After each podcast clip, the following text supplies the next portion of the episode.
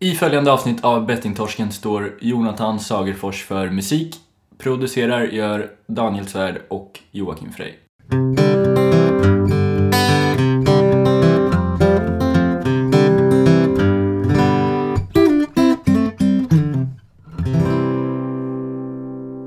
Varmt välkomna till Bettingtorsken avsnitt nummer 30. Vi börjar alltså på vårt eh, tredje tiotal då. Ja, varmt välkommen var härligt att höra. Ja, I vintermörkret, Ja. kylan. ja. Tyckte jag var fint. Mm. Nu ringer din telefon här bakom. Stäng av eh, vibration. Ja, nej det... Eh, Det brukar aldrig ringa någon till mig, men just nu då. Klassiskt. okänt nummer ser jag också, det är spännande. Ja, Ja. det är de man inte svarar. Det är alla fansen. Kollar man upp och hittar sen vem det var som störde en.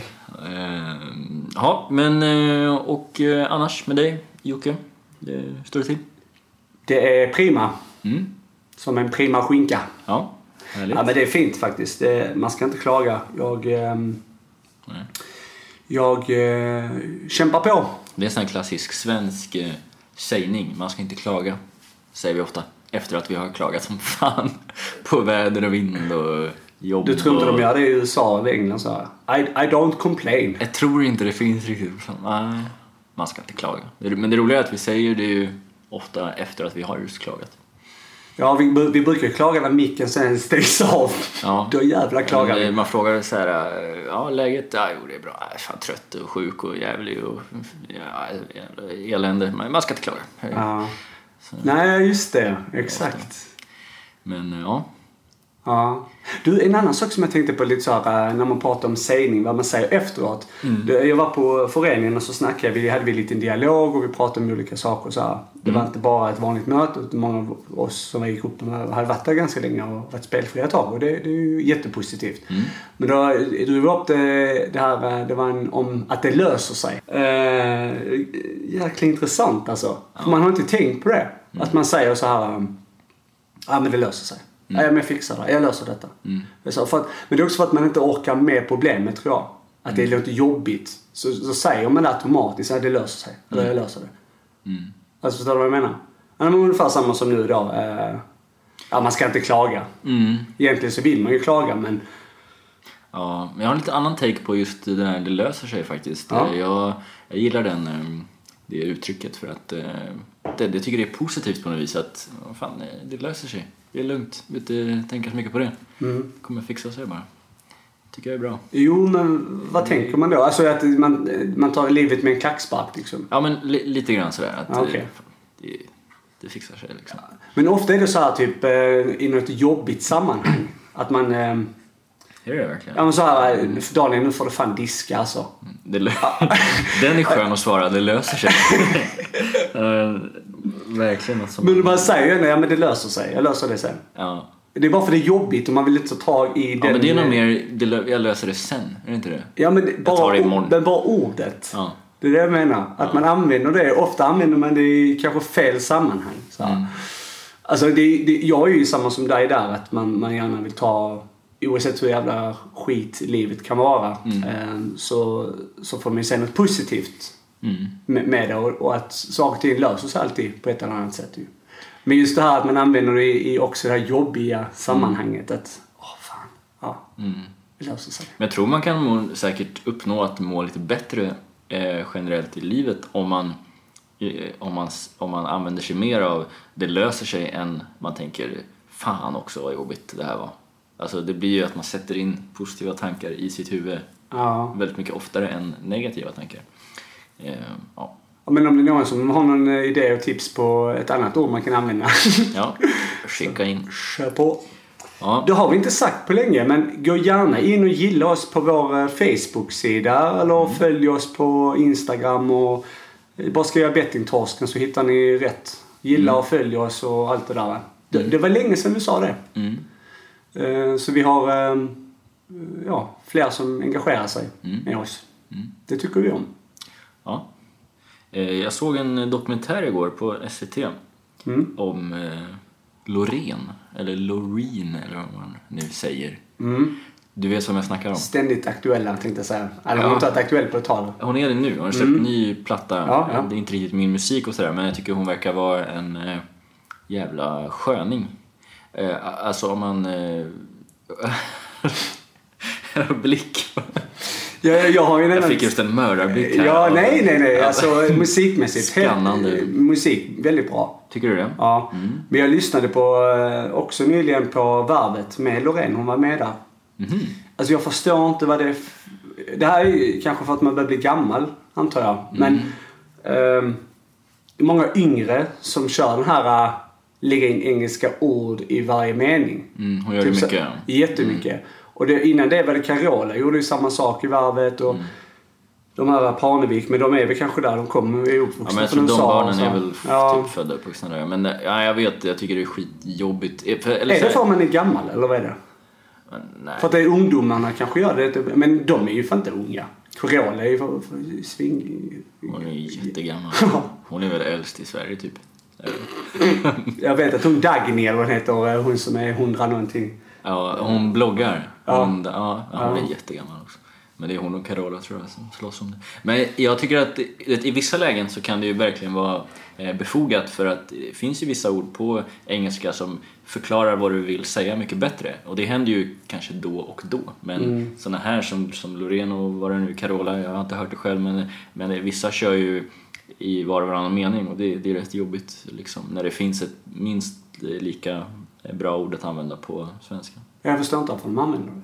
Nej. Och det är dumt därför att eh, vi måste ju faktiskt eh, bevara språket. Det är ju en eh, charmig grej tycker jag. Du är ju språkpolis så du måste Ja. vara jävligt arg på sånt där. Nej men jag gillar Ja. inte för att, alltså du vet med, alltså, för, förmodligen så kommer ju svenskan att, väldigt många andra små språk att försvinna. Det är en naturlig utveckling att eh, engelskan tar över och spanskan och vad det kan vara, sådana större.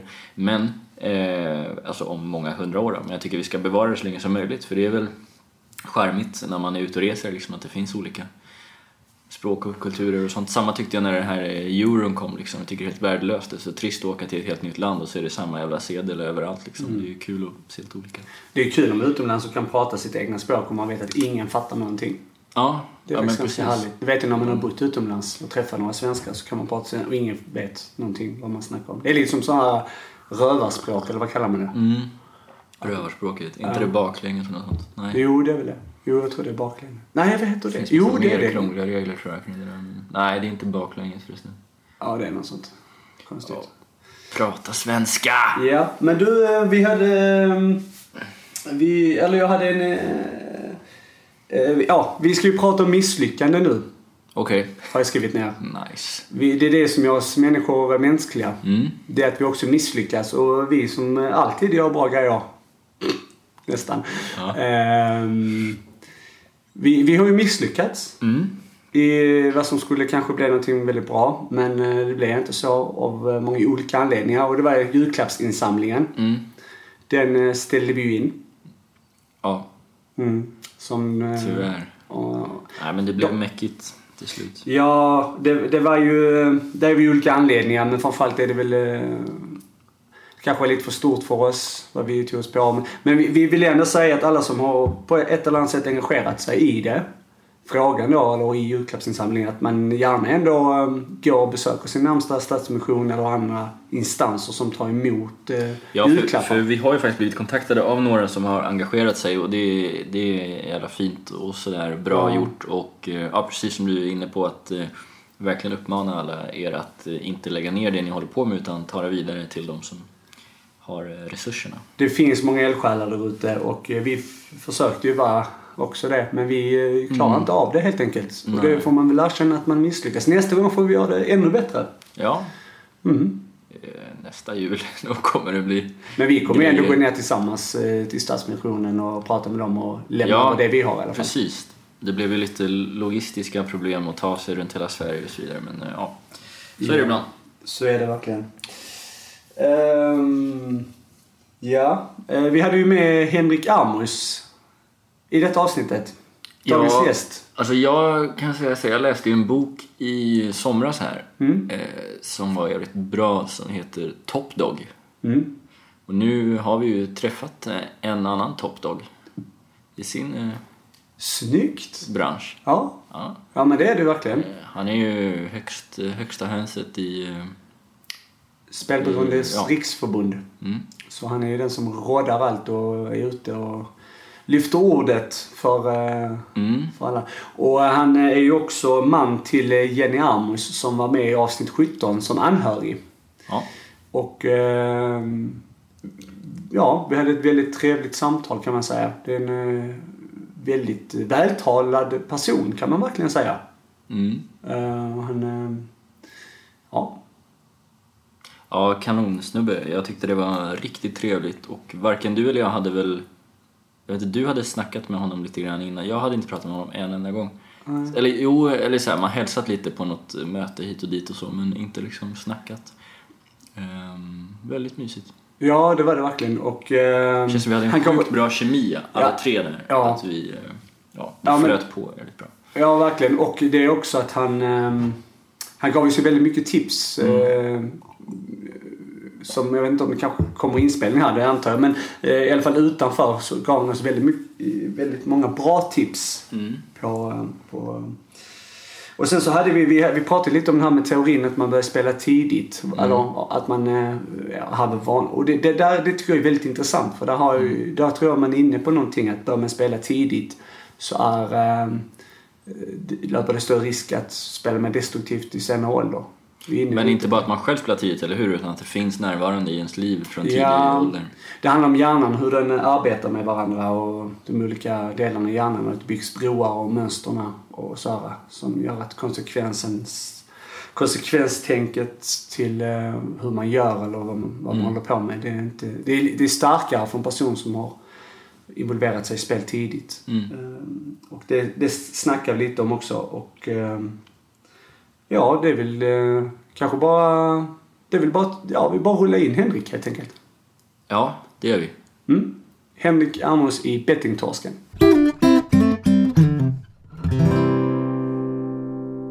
Tjena! Välkomna! Hej Henrik! Hej hej! Hej Daniel! Hallå.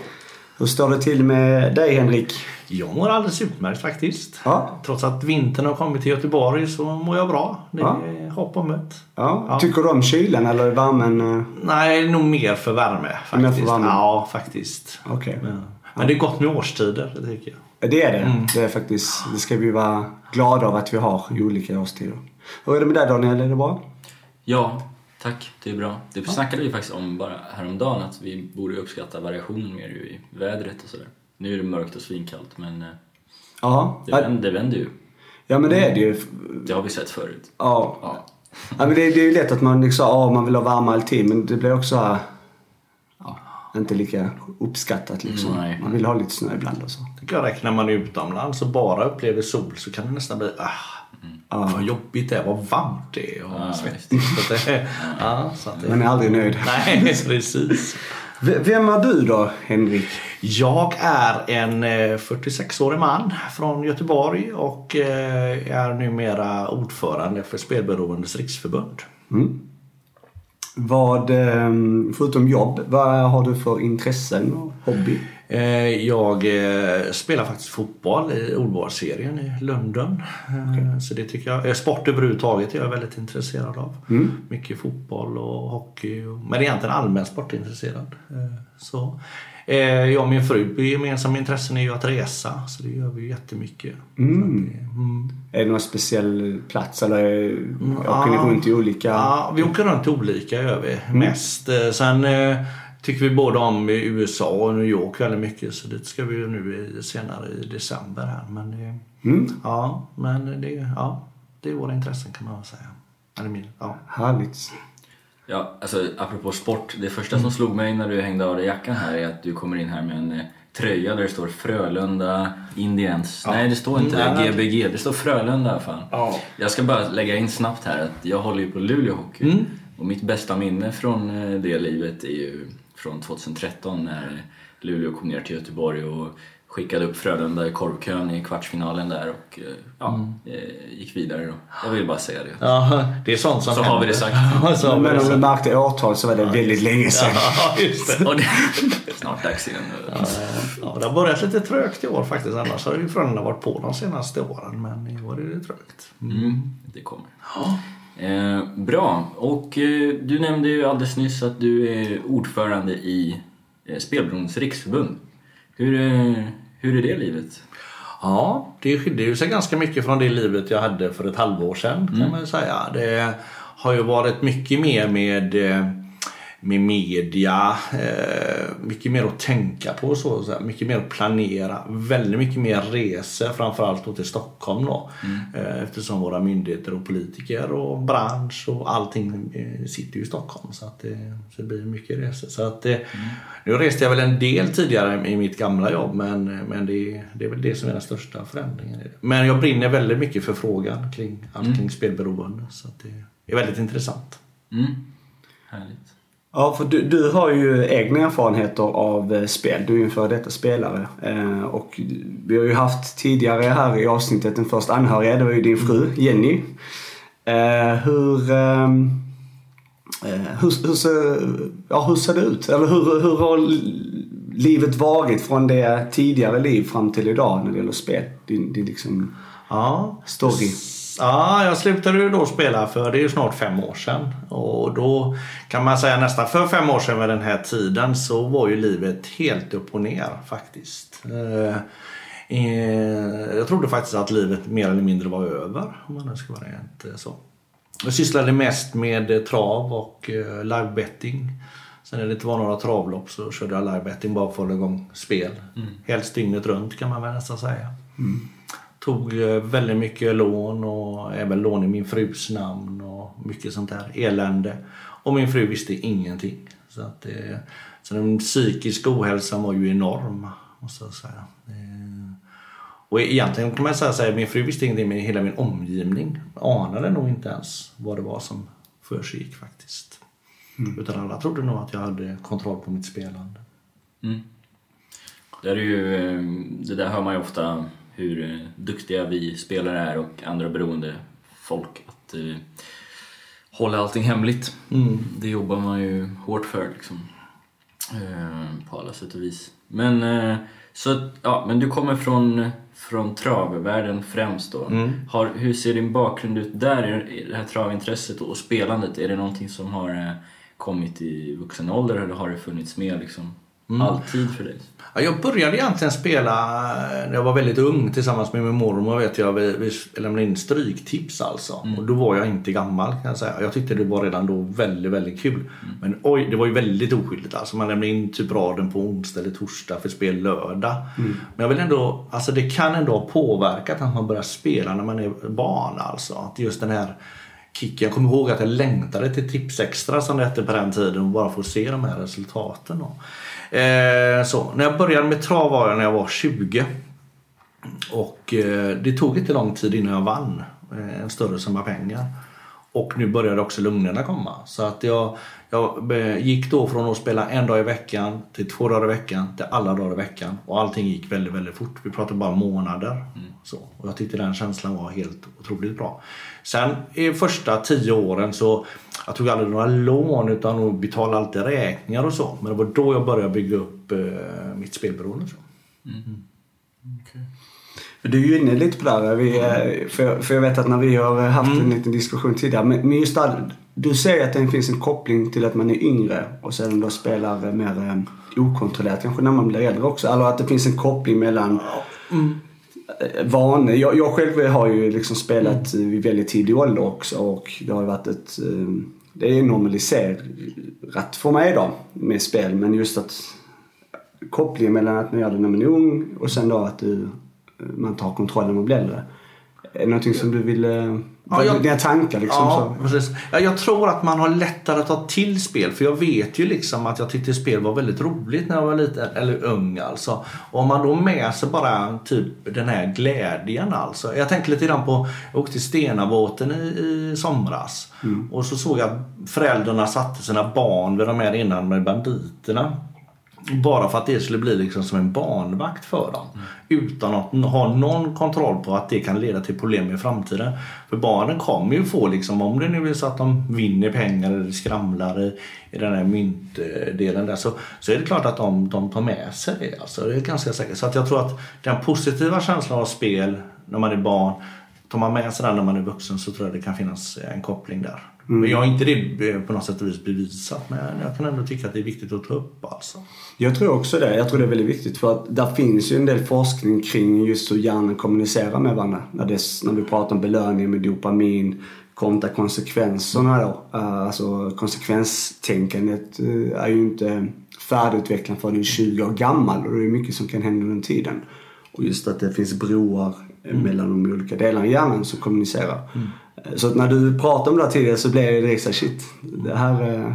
det tror jag nu är något som är väldigt viktigt att forska i.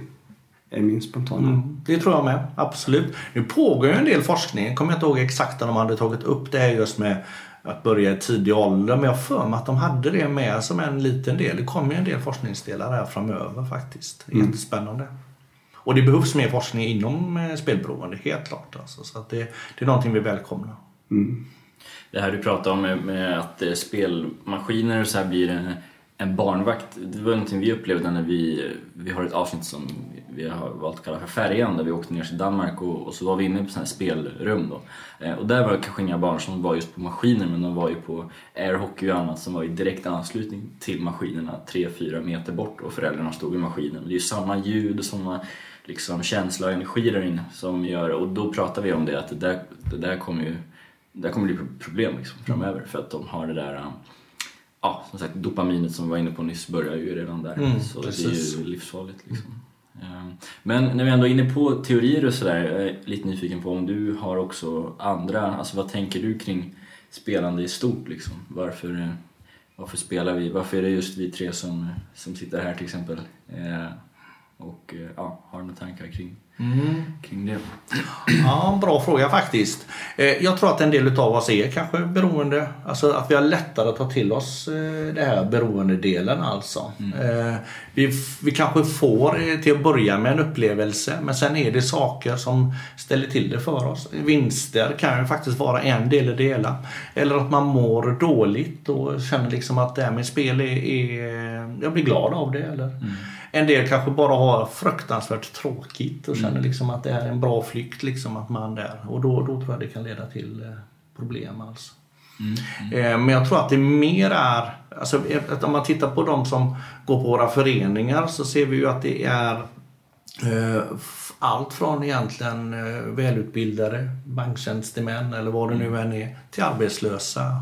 Så att spannet bland alla människor finns. Man kan liksom inte peka ut någon speciell grupp. Det går ju inte. Så att, mm. Sen att man eh, att fler drabbas i, i, i delar av stad som har ja, mindre pengar eller den sociala statusen inte är så hög. men det bor ju också oftast fler människor här så det är ja. klart att det borde ju hänga ihop lite grann. Alltså, så att det, men man ser ju att problemen finns i alla klasser. Mm. Mm. Ja. Eh, det var någonting som slog mig mycket faktiskt när vi, ehm, eller när jag började gå på föreningar och när vi har intervjuat folk att det är just det där, det finns från överallt och det var nästan en lättnad tyckte jag för mm. att eh, det är ju lätt att, eh, ja men man, man känner sig mindre kanske dum eller skamsen eller så när man märker att ja, jag som, jag är inte utbildad på något sätt eller så men som så här, hankat mig fram och så sitter det någon där som har varit högt uppsatt på en bank liksom som har samma problem så det var nästan en, alltså det blir också, jag tror det blir starkare gemenskapskänsla också. Eh, mm. Av den anledningen. Mm. Du, du, är som sagt ordförande för Riksförbundet, Spelberoendes riksförbund. Eh, vad, vad gör ni, eller vad gör du nu just? Mm. Nu sitter jag ju här. Ja, just det. Eh, årets höjdpunkt. Ja, årets höjdpunkt. Ja, men det känns bra. Jag är faktiskt glad att jag får komma hit. Eh, min fru har ju fått vara här så det måste man ju också få vara här. Ja, dålig stämning nu Ja, precis. precis va? Ja, så, eh, nej, men alltså, vi, man kan säga rollen i sig är ju egentligen att att ta hand om en del av media men även vara, vi har ju varit remissinstans i spelutredningen. Eh, vi har varit remissinstans säkert även till eh, socialtjänstlagen. Det var ju dock lite grann innan min tid. Men annars är du alltså eh, vara en del av branschen. Och vi är en del av branschen idag skulle jag nog vilja säga att vi är väldigt Alltså man lyssnar på vad vi säger idag. Eh, träffa politiker, eh, en del utav jobbet. Eh, spelbolagen eh, också. Mm. Att vi medverkar och pratar med dem och ser vad är vår bild. Eh, och sen även då givetvis det andra med att eh, arrangera årsmöten för våra föreningar men även repskap då. Utbildningar. Mm. Eh, seminarium och ja, det är lite grann det som vi håller på med. Det mest aktuella nu måste ju vara spelutredningen kan jag tänka mig, eller mycket tid går till. Mm. Kan, eller? Nej. Ja, jag skulle nog vilja säga det här med, för just nu pågår den här kunskapsinhämtningen för socialtjänstlagen. Okay. Som då träder i kraft från 1 januari nästa år. Då. Mm. Och, eh, så det pågår en hel del arbete med Folkhälsomyndigheten, Socialstyrelsen men sen även kommer det kopplas på med Länsstyrelsen och alla de här som ska ta hand om det här. Alltså, så. Eh, så där skulle jag nästan vilja säga att det är mest arbete idag. Mm. Eh, och sen internt om man säger så, så tittar vi ju på olika möjligheter att starta nya föreningar runt om i landet. Eh, det håller vi också på med. Så att, men hur, hur, för jag vill gärna prata om spelutredningen sen, ja. men hur, när, du, när vi pratar om det här, just socialtjänstlagen och, och um, hur kommer spelberoendeföreningarnas roll se ut från 1 januari? Mm. Jag var på Karolinska här förra veckan och pratade lite grann om just hur jag ser på upplägget. Sen får man ju se om, om alla andra tycker som vi då. Men jag tycker att det, vi har en jätteviktig roll i steg ett. Oavsett vilken kommun man är i alltså. När man går in till exempel på en vårdcentral och så säger man att man har problem med spel. Mm. Då ska ju vårdcentralen kanske då kunna hänvisa till någon av de här föreningarna som finns runt om landet. Alltså. Eh, Eh, det är ju steg ett egentligen. Vi hjälper jättemånga i våra föreningar. Många behöver ingen mer, mer stöd eller behandling. Däremot har du då, sen är det så att man har gått hos oss ett tag. För man kommer oavsett om man går in på en vårdcentral kommer man inte få behandling direkt. Det kommer man inte få. Men under en, låt säga tre eller fyra eller fem månader så kan man ju se okej okay, den här personen behöver mer och då kanske man då får ta eh, behandling eller behandlingshem eller vad det nu är eller KBT eller det finns olika varianter på det här. Men sen är ju efter det här, efter de här behandlingarna är klara, då är vi minst lika viktiga mm. att man går på våra föreningar. Så vi ser alldeles för många som slutar gå hos oss som kommer tillbaka efter ett år, fem år eller tio år så de börjat spela igen. Alltså. Så eftervården eller vad man ska kalla det, där har vi också en betydande roll. Alltså. Och vi är ju ett fantastiskt billigt alternativ. Alltså, så mm. det, jag tänker just för att staten kommer ju, eller landsting, kommuner måste ju ta ansvar men det är ju en förening. Alltså just att var, jag vet att man har kontaktat vårdcentraler eh, runt om i landet. Har gjort det som ett eget projekt och de har ingen aning om något så de Nej. vet ju inte riktigt. Utan de hänvisar ju en del till spelberoendeföreningar vilket är bra men det är ju inte heller det ansvaret som, som de har ju ett annat ansvar egentligen att ta mm. i, i frågan så att säga.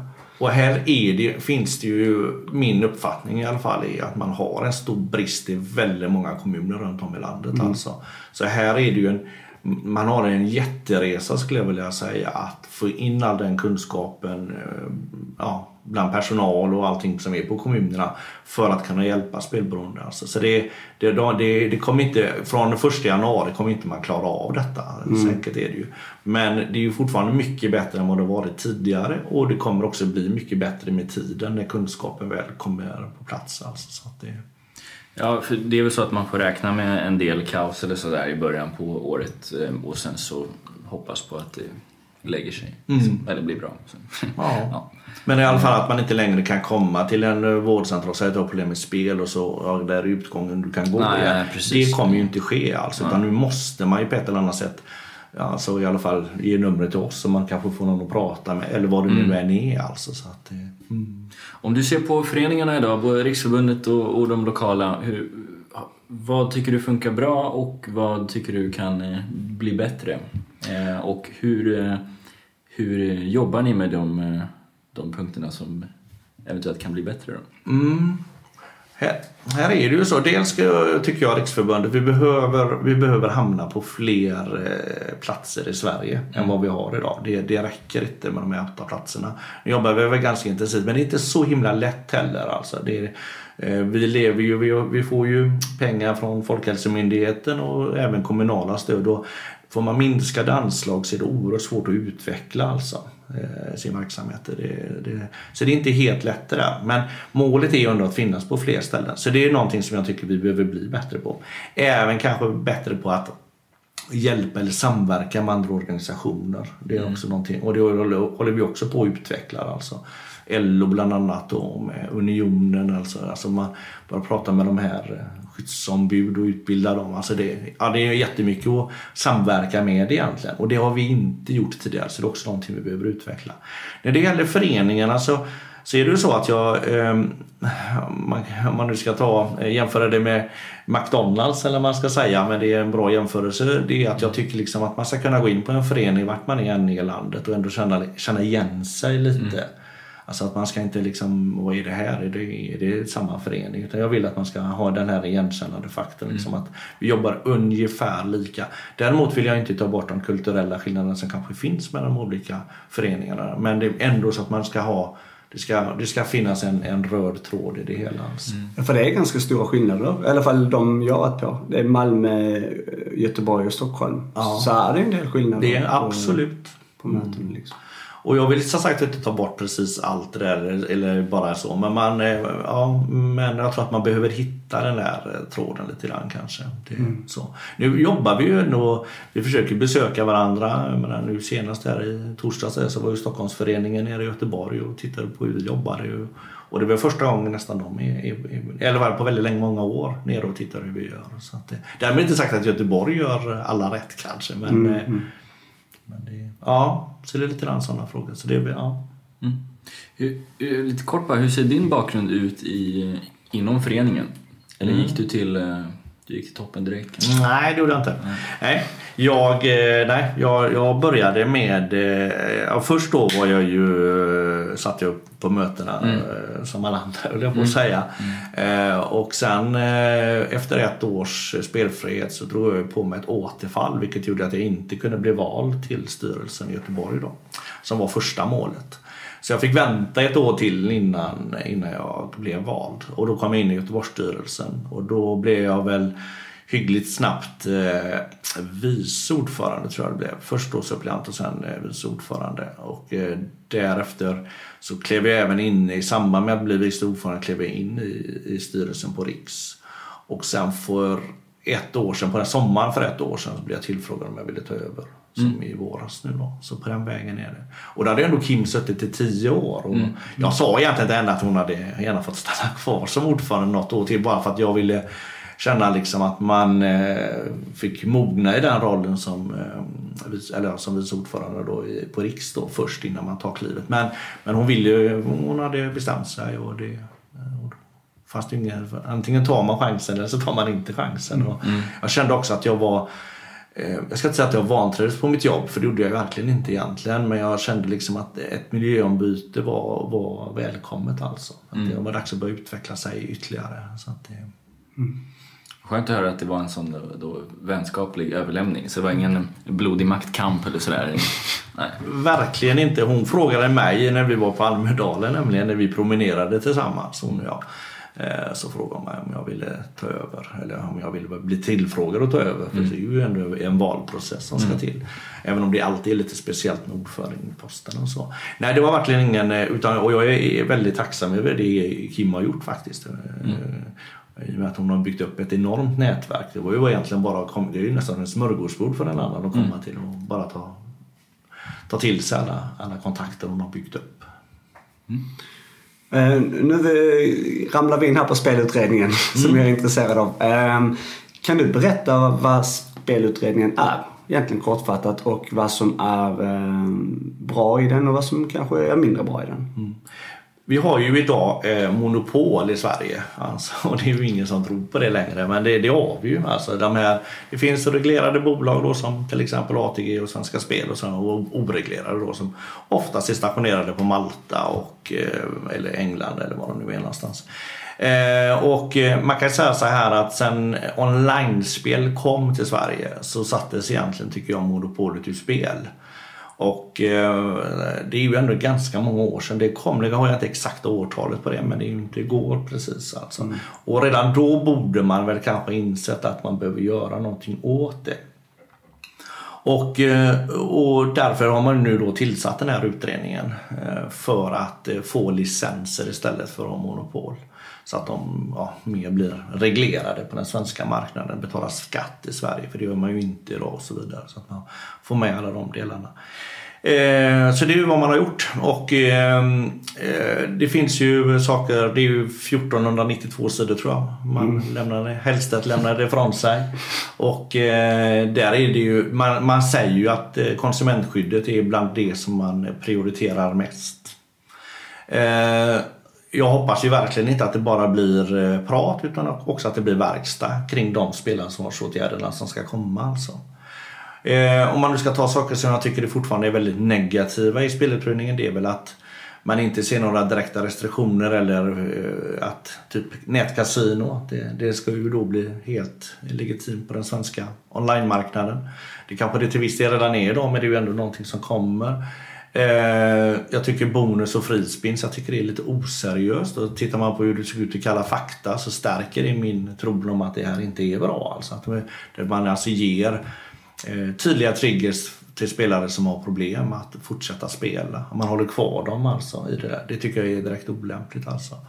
Eh, jag skulle nog vilja se ännu tuffare regler kring marknadsföringen. Eh, marknadsföring på farliga spel. Alltså tittar vi lite grann på på den reglerade marknaden så får inte de göra reklam för de så kallade röda spelen. Jag vet inte om ni har tagit upp det. Men det finns ju röda, gula och gröna spel kan man säga. Och eh, röda spel är ju nätkasino, poker och live betting. Och gula är ju travet brukar man säga. Även om jag tycker att trav tenderar att gå mot rött snart. Det är orange i alla fall i och med att loppen går så tätt idag. Mm. Och sen har vi då Lotto kanske då som är ett grönt spel. Därmed kan du faktiskt, om skulle du vinna på Lotto kan du ändå få problem med, mm. även med en Lotto. Faktiskt, mm. en trisslott faktiskt.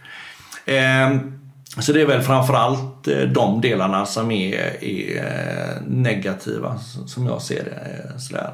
Ehm, inga återbetalningsprocenten också ska man väl nämna där. Att den inte är justerad. Jag vet inte vad Svenska Spel ligger på det men de oreglerade bolagen har ganska höga återbetalningsprocent. Det kan man ju också det har ju lite med utbetalning till kunderna och det kan ju också vara triggers att hålla igång. Sen är det som är bra i det hela som jag tror är det viktigaste och jag har ju lyssnat på era avsnitt tidigare så jag lyssnat på Senita hon har nog samma bild som jag. Omsorgsplikten. Oerhört viktigt att man får den, att den är exakt likadan alltså. Att man ser och följer spelmönstret. Mm. Eh, om man ska ta, jag brukar alltid nämna det för min, som min egen del så Ja då för ATG där har du ingen registrering idag. Eh, vilket gör ju att jag kan ju gå in och spela idag. Eh, men de hade sett mina avvikelser. Mm. För jag gick ju som sagt väldigt snabbt från att spela bara lördagar till att spela alla dagar i veckan med högre summor. Och då hade man kunnat se det och i det läget sagt så här Henrik, hur mår du? Du, vi ser att du har ökat ditt spelande och vi ser att du spelar bort mycket mer pengar idag. Då hade man kanske kunnat sätta in åtgärder i det. Så att omsorgsplikten, jätteviktig. Mm. Skulle jag vilja säga. Och att alla gör samma sak. Mm. Så att inte det är så att vi har ett, ett bolag delar ut en bonus och ett annat bolag stänger av spelaren. Liksom. Då har man ju har vi inte vunnit något. Då. Och sen också det här med att man, den här, att man kan stängas ner i 24 timmar. Alltså man, på alla delar av spelsajten ska det gå att stänga ner sig 24 timmar. Det tycker jag också är, är väldigt bra. Eh, jag tycker också det här med det här eh, att du stängs av på samtliga bolag. För idag jobbar vi ju ganska mycket med på föreningar det med Betfilter eller K9 mm. eller vad det nu är för att begränsa oss. Eftersom det inte går att stänga ner sig på samtliga bolag. För det, det finns ju alldeles för många och det kommer nya hela tiden. Va? Där kommer ju också alla som har licenser. Stänger du ner det så stängs du av överallt och det är ju väldigt, väldigt, väldigt bra. Det skulle, kommer ju underlätta. Dem. Också att du ska sätta dina gränser. Nu, nu har jag väl, det förekommer väl redan idag tror jag att du kan sätta gränser på de olika bolagen. Det är ju ett tag som man var inne så man vet ju inte exakt hur det ser ut. Men jag för mig att det är så att du kan ändå justera det. Sen kan jag tycka liksom om du till exempel gör en begränsning och sen att du nu ska spela för så här mycket pengar varje vecka och sen höjer den. Då tycker jag liksom, då ska det finnas någon form av karens. Det kanske det gör idag men jag tycker På vissa tror jag bara. Ja, jag tycker den ska vara tydligare i alla fall. Jag tänkte precis säga det, visst det går att sätta gränser men det är också extremt lätt att ändra och det går väldigt fort så att det är nästan, ty tycker jag, bara mm. spel för gallerierna liksom. Mm. Vad ska man ha den där till? Men den där 24 timmars grejen måste jag fråga för jag har inte hört om tidigare. Vad, kan du bara berätta lite kort om just den? Är det att när du sitter och, om du sitter och spelar så ska du kunna trycka någonstans och så är det då ett dygn framöver som du inte kan? Som du är spännande ja. Och då är också alla licensbolag med där. Så att där känner du bara, nej nu får jag panik, nu har jag spelat för mycket. Så trycker du på den knappen och så stängs du ner 24 timmar. Okej, okay. uh, eh, jag förstår. Har det diskuterats någonting om just uh, varför just ett dygn är en lämplig gräns. Varför inte exempelvis eh, åtta dygn eller så här, 100? Ja, det kan man alltid fråga sig. Däremot kan du trycka på knappen jämte där mm. du kan då välja om du vill bli avstängd kanske tre månader, sex månader, okay. år eller vad det är. Mm. Så du har ju den valmöjligheten också. Det är typ två knappar kan man säga som mm. ska finnas. Jag har inte jag exakta skissen hur den ska se ut. Va? Och det är fortfarande bara det är en pågående process. Och nu har ju remissvaren kommit in och nu håller man ju på att analysera detta. Så att det kan ju fortfarande på det vi säger här nu bli ändringar alltså. Även om jag kan tycka att de här, det här tror jag inte jag man kommer att ändra på. Alltså. Så, att det, mm. eh, så att jag tycker det är, det är bra. Däremot det jag kan sakna är det, det, jag tycker det är en bra grej att man har kommit på att man ska kunna stänga ner sig på det sättet. Men jag kan ändå tycka att man borde ha, alltså om du nu trycker på den här knappen stänga ner dig 24 timmar, du borde få en fråga varför varför gjorde du det? Mm. Vad är det mm. som fick dig att må dåligt? Eller vad är det som gör att du du har valt att trycka på den här knappen och kanske till och med en viss karens på det där. Alltså att det mm. inte bara ska vara, i alla fall att det ska komma frågeställningar på hur det är. Mm. Så. Sen tycker jag fortfarande det finns vissa saker som man saknar helt i det här och det är ju eh, tillgängligheten. Ska man kunna spela dygnet runt?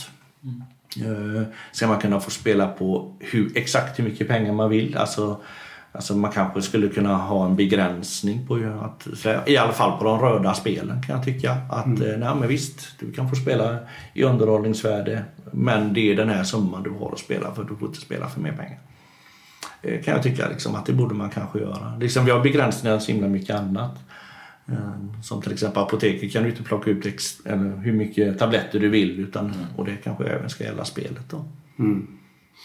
Ja, sen är Systembolaget stängt efter en viss tid. Ja, jag menar det. Så, att, jag, menar, så jag tycker liksom man borde liksom ja, se lite mer faktiskt kan jag tycka. Alltså, det, det, det tycker jag. Mm. Det tycker jag är ett genomgående problem faktiskt. Att, eh, och bara för att vara tydlig nu, jag eh, är inte av åsikten att liksom, spel ska förbjudas på något sätt. Men jag tycker att man måste kunna sätta man måste kunna göra rejälare grejer liksom, när man väl skickar de här varningssignalerna. Till mm. exempel, vi har pratat om innan kasinot, tre år eller vad det är. Ja, men sätt tio år då, för att, eller minst. Liksom, mm. Eller livstid, inte vet jag. Lång tid i alla fall. Eh, och, och de här grejerna liksom, och gränserna. Och, tycker det är, är för dåligt. Liksom. Att, för när någon väl visar upp varningssignaler, varför inte göra det på riktigt? Mm. Det känns mycket som att man får höra de här 24 timmar var det nu är, det, det spontana känslan, i alla fall för mig, bara så att ja, det ska se fint ut liksom. Mm. På något sätt. Mm. Så just det här konsumentskyddet, framförallt också när man pratar om att uh, jag som kund spelar men att ändra om och, och börja spela på ett annat sätt än vad jag kanske har gjort tidigare och börja höja och ändra mina veckobudgetar på alla möjliga sätt. Mm. Där, eh, och att de, man då tar ansvar att kontakta på riktigt då um, personen som de uh, ändrar sitt beteende liksom.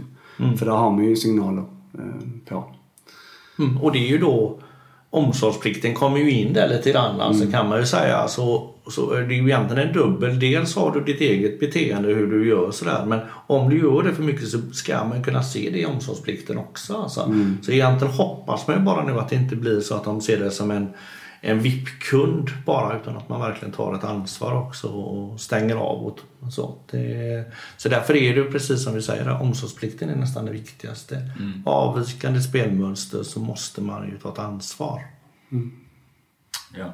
Eh, du nämnde ju snabbt där att du tycker att det är bra, eller det kanske inte alls var förresten, men du nämnde snabbt marknadsföringen. Eh, mm. Det är någonting som vi ofta pratar om, reklamen och sådär, och som eh, jag tycker är viktigt. Vad, hur, hur, eh, hur, skulle du vilja att det, att det ser ut eh, framöver? Vilka förändringar vill du, vill du se kring just eh, marknadsföringen? Mm. Ja, jag tycker ingen marknadsföring överhuvudtaget på de röda spelen. Mm. Det, är en bra början. Mm. att marknadsföring ska vara måttfull Alltså att den, den ska inte vara dominant på den svenska mediemarknaden. Alltså att man, som den är idag. Och sen var en grej till jag tänkte på där alltså. Det är... Offentliga personer kanske? Ja, ja precis. Vi vill in där. Ja, det vill in där. Ja, men det är bra. Ja, det, tack, det, tack. Det, det är inte du som skrivit om det också? Nej, det kanske det inte är. Nej, nej inte just det där. Nej. Men det, jag håller med dig. Offentliga, jag, jag, jag, tror inte, alltså jag hoppas ju verkligen att det är okunskap. Alltså, att man inte mm. av den anledningen, jag tycker det är fruktansvärt att kända personer gör reklam på det här sättet som de gör. Alltså. Att de är ambassadörer. Alltså, mm, jag brukar ta Sara Sjöström som jag tycker är en fantastisk idrottsmänniska. Alltså. Eh, hon är å ena sidan då ambassadör för Barncancerfonden mm. för att sen är nästa vara ambassadör för Betsson. Mm. Och eh, vi vet att det är 82 000 barn som lever tillsammans med en spelberoende och vilka konsekvenser det får. Så det, för mig blir det så dubbelmoral i det hela. Mm. Så det, och det kan inte vara något annat än okunskap för annars gör man inte en sån sak. Vi får hoppas att de skänker alla pengar hon får från Betsson till då. Mm. till Barncancerfonden. Exakt. Men sen när det gäller, och det där är någonting som vi har diskuterat hundra miljoner gånger. Är det okunskap eller är det ja, ja, någonting annat? Mm. så, eh, men jag tycker så här faktiskt att eh, okunskap, visst det kan det vara i utgångsläget men vi vet ju att om vi tar en sån som Ekvall till exempel. Han har ju fått höra nu många gånger liksom vad det är som han faktiskt gör reklam för. Och han kommer ju, eller det fortsätter ju, och jag vet att de andra har fått höra det också. Jag kan säkert Sara Sjöström och vem det nu än är, eh, får ju mycket till sig brev och så här. Eh, så att, ja, jag vet fan. Det är genomgående med Ekvall och dig som personlig ja, bild. men han har blivit så, han, han var ju lite grann i, han var lite pionjär, han och ja. Frankie. Ja. Nej men jag, visst, det kan ju såklart vara okunskap, eh, absolut alltså från början. Men jag, jag köper fan inte riktigt det längre alltså för att, eh, ja. In, in, inte, kanske, kanske inte det gäller alla men generellt så tror jag att de flesta vet liksom. Mm. Men. Men ingen eh, marknadsföring alls på de röda spelen. Det låter bra. Ja, det börjar, jag tycker det. Och det kan man ju faktiskt göra redan idag. Mm. Alltså det, det är ingenting. Och sen tycker jag det är så konstigt, eh, måste jag säga. För eh, man kan alltid prata om att branschen mår dåligt. Eller att den, för den, spelbranschen går ju inte bra idag egentligen. Även om det är många, alltså de som... Spelandet minskar ju per individ. Man tycker inte att det är ett underhållningsvärde. Jag tror att det kanske till viss del finns en koppling mot att man då dränker den svenska marknaden i, i media. Eh, så att jag, jag, ja, jag, eh, jag tror att man ska vara lite försiktig med det. Men man kan också göra reklam för andra saker. Eh, blir, det, om man nu ska ta någon spelreklam som ändå gör mig lite glad. Det är ju Svenska Spel som ändå gör reklam för sina spelverktyg. Alltså det här med spela lagom eller ska du inte ta en paus. Det är ju enda spelbolaget som gör det. Alltså, vi har ju inte sett någon utav de oreglerade bolagen göra reklam för något annat än sina farligaste produkter. Mm. Mer eller mindre. Mm. Och det kan jag också tycka är lite konstigt. Ni måste inte göra reklam för det. Om nu är så att ni har bra spelansvarsverktyg, om gör reklam för dem då. Titta mm. här. Är det så att du får problem så hjälper vi dig. Det kan man ju faktiskt göra. Ibland står det litet längst ner i ja. skärmen, eh, stödlinjen, som man kan se om man har en sån här stjärnkikare. Mm. Och, och, här finns det många bolag som jag blir väldigt besviken på som, som kanske till och med har spelberoende.se med. Eh, utan att ens fråga, utan man bara kladdar dit det. Och det tycker jag är bedrövligt alltså. Mm. Det, mm. Vi vill inte synas det. Det är bättre att de ringer stödlinjen så får stödlinjen förmedla sen. Eh, det här med att eh, du sa att du helst inte vill att reklamen ska vara dominerande i media.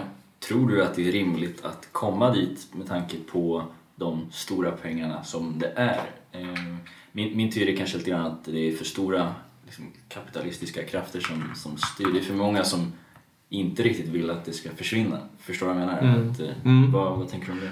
Vad jag har fått till mig från branschen i alla fall, eh, sen återstår det väl att se om det blir så, så säger man ju att när man kommer in på den svenska marknaden så, så dels kanske man får börja göra reklam på annat sätt. Eh, så, ja vad det nu kan vara, arenor eller museum eller vad det nu är man kanske får göra reklam för. Museum? Så, nej, det kanske inte, kanske inte blir. Men ja, det var skönt. Jag, jag vet inte riktigt vad det är. tavla i ja, typ. Jag vet inte riktigt. Men, eh, men sen, eh, sen är det ju så att de betalar ju som sagt var nästan ingenting i skatten nere på Malta idag. Och de kommer till den svenska marknaden så är det i alla fall en 18 i skatt. Det gör ju att någonstans finns inte det utrymmet att göra marknadsföring på samma sätt. Eh, det är vad jag får till mig. Men även här, jag tror det först när jag ser det. För att jag hör mycket att man vill ta ansvar och hej och... Men det är ju ingen verkstad överhuvudtaget. I alla fall inte ännu. Alltså är ju, men är ju med att de betalar skatt nu, det kommer ju på något sätt eh, med deras vinstutbetalning och så vidare så kommer det ändå att betalar de skatt, då måste de ju minska på något annat. Så förhoppningsvis så kommer marknadsföringen då eh, minskas tycker jag då. Och att den är så oerhört aggressiv idag, det tror jag har att göra med spelutredningen. Man vet att vi har licens 2019 och man vet att det kommer bli tuffare att ta andelar efter 2019. Det är klart att man gör allt man kan för att ta marknadsandelar idag. Så att jag tror att det kommer att vara fruktansvärt under hela nästa år. Om vi inte får våra politiker att eh, eh, göra något annat. Mediehusen är ju de som, som gråter efter detta Ja. kanske. Jag hoppas det. Sen har det faktiskt kommit två domar i, i just kring spelbranschen. eh, Där de har blivit, där jag tror att det var Lotteriinspektionen som vann två mål mot spelreklam. Eh, får vi se om det har någon betydelse framåt. Det återstår väl att se lite. Du, eh, i och med att eh, eh vi lämnar lite det nu. Och sen Jenny, eh, din fru då, hon var ju med. Hur hur har responsen sett ut efter hon var med i vårt avsnitt? Det är jag lite nyfiken på för det är ju första gången man intervjuar någon, alltså, ja, Du som har tänker om varit med. stoppad på gatan? Ja, exakt. Nej, men alltså har det blivit ett bra snack eller hur? Ja, tycker jag. Ja. Absolut. Och det hennes inslag har ju verkligen uppskattats av framförallt våra nära och kära och bekanta och allt vad det nu är. Alltså. Men även på föreningen alltså. Så, så att det, ja. Så hon tyckte det var bra. Ja, ja. vad bra. Och jag tyckte hon gjorde jättebra ifrån sig. Ni hade bra frågor till henne också. Jag tycker ju själv när jag är på mötena så uppskattar jag alltid väldigt mycket att höra anhöriga prata. Alltså. Jag, alltså, jag blir alltid mycket mer fokuserad på något vänster. Alltså, då är det riktigt då jag kan känna liksom att okej, alltså, här, nu vet jag hur, hur, hur det har varit. Liksom. Så, att, eh, så jag tycker det är alltid väldigt bra när anhöriga är med på våra möten. Gött. Ja, och framförallt av eh, din fru fick vi ju de här fina armbanden där det står spelfri. Det är vi glada för. Ja, det är bra. Jag har det på mig jämt alltså. Ja. Ja, jag har ett gäng sådana hemma men jag har ju aldrig på mig Jag är ingen armbandskille riktigt. Så att, eh, men jag borde ha det. Ja, för det är sent syns. att bli en armbandskille som jag brukar säga i bettingtorsk. Ja, precis. Så jag borde ha dem på mig men jag har ju inte det. Jag är för dålig på det. Jag får tänka på det. Bakläxa. Ja, bakläxa på det. Ja. Ja, Mm. hur ska vi gå vidare från det här nu då? Ja, jag blev lite stum här då, faktiskt. Okej. Jag hade ingen sån där uh, spetsig fråga på, på lager. eh, faktiskt. Nej, men jag tror det är dags att runda av. Vi, ja, alltså vi, det är ju precis ja. Det börjar ju det börjar närma sig. Men, men vi kan ju fråga då hur... eh, Är det någonting som du tycker att vi har eh, missat? Något som vi borde fråga just dig kanske? Eller som du vill lyfta? Eller så? Oj då. Normalt sett får man ju ut frågorna innan så man kan förbereda Ja, sig nej, lite. Eh, ja, men jag tycker ni gör ett bra jobb eh, faktiskt. Eh, Det vill jag ändå eh, ta fram. eh, Så. Jag tycker Tack. det är, det är intressant och det är bra. Det är bra med olika forum. Alltså. Det är inte bara några få som ska höras tycker jag. Utan är, får vi spridning på det så får det ju alltid en bättre effekt. Mm. Att bara höra en röst hela tiden det är ju inte alls samma som att ge 10 eller 20 eller 100 som skriker. Lite grann. Så, att det, mm, så det, det tycker jag är väldigt bra. Ja, det var snällt. Tack så mycket. Mm. Eh, närmsta framtiden för dig då? Har du några eh, exotiska planer? Eh, som inte har med spelberoende att göra eller som... Vad du vill. Ja. Eh, ja, eh, om man ska ta på det privata planet så har jag och min fru köpt hus. Jaha. Så vi, håller, ja, vi har inte fått sålt vårat än men vi håller på. eh, det, det, har precis kommit, nej, men det har precis kommit ut på visning så att, det, det är spännande. Eh, och sen åker vi ju då till USA här senare i december så att vi har ju inte riktigt planerat det där husköpet riktigt kanske men Nej. det är ju ändå väldigt det är ett område vi verkligen vill bo i så att vi ja. Okej. Är det något speciellt som händer på andra sidan Atlanten där eller är det bara en Nej, en inte, ja, min fru har alltid haft en dröm att se tolvslaget vid Times Square på eh, i Manhattan där. Så det ska vi ju göra. Ja. Eh, Så, så, sen ska vi åka ner mot eh, Florida till och bila. För det, där har vi inte varit. Annars har vi varit på ganska många ställen. I, jag har till och med varit i Las Vegas. Okej. Och då Aj hade jag problem med spel. Och jag tyckte det var jättetråkigt. För jag, ingen, jag gillar inte kasino. Nej. Jag tycker inte den miljön. Jag gillar inte, eller jag är, poker kanske jag gillar men jag är för dålig på poker. Så att jag, därför tycker inte jag... Som de flesta. Där, in, ja, för det- där insåg jag ju snabbt att nej, det här med all in hela tiden det går inte alltså. Nej. Det funkar inte. Så att jag... Fanns inga travbanor i Las Nej, Vegas? nej, nej, nej. Grejen är så att jag hamnade vid någon, det var nog någon typ av galoppbana jag för mig. Ja. Som vi var. Så vi hade en dag där jag och Jenny spelade faktiskt. Men sen så lämnade vi Las Vegas och åkte till Grand Canyon istället. Som jag varmt kan rekommendera om man, är i, om man nu vill åka till de områdena eh, där eh, Las Vegas ligger. Om man inte vill spela så ska man ju, naturupplevelsen är ju enorm alltså. Det är mäktigt. Ja, för det, var- det var sista frågan här. Vad har Men- du rekommenderat? Men får jag bara jättesnabbt lägga in en grej? Mhm. Kan du tänka dig att dela ut några såna här eh, bettingtorsken-flyers på Times Square då? Mm. I, ja, Visst? Nej, tre, det- fyra stycken bara. Tre, fyra stycken. Vi ja. behöver bygga upp eh, Ni behöver antalet bli lyssnare i USA. I USA, internationellt. Ja, Ja. De kan ju jättemycket svenska där borta. Eh, yes but we can English. som jag brukar säga. Nej, men eh, nej då. Ja, nu ska inte jag avbryta mer. Henrik, vad har du att rekommendera oss i livet?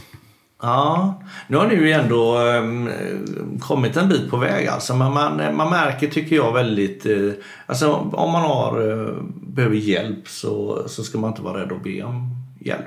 Alltså det är, vi- alltså det jag tycker det är så fint på vår förening, om man nu får ta det, det är att alla, även om vi, man kanske kom dit och trodde att man var ensam, men man insåg ju snabbt att vi, vi har ju faktiskt samma där. Och det finns alltid en röd tråd, även om en del har sysslat med poker eller kasino eller trav eller vad det är, så är det ändå en röd tråd i det hela. Så att be om hjälp om man inte mår bra, det tycker jag man kan rekommendera alla.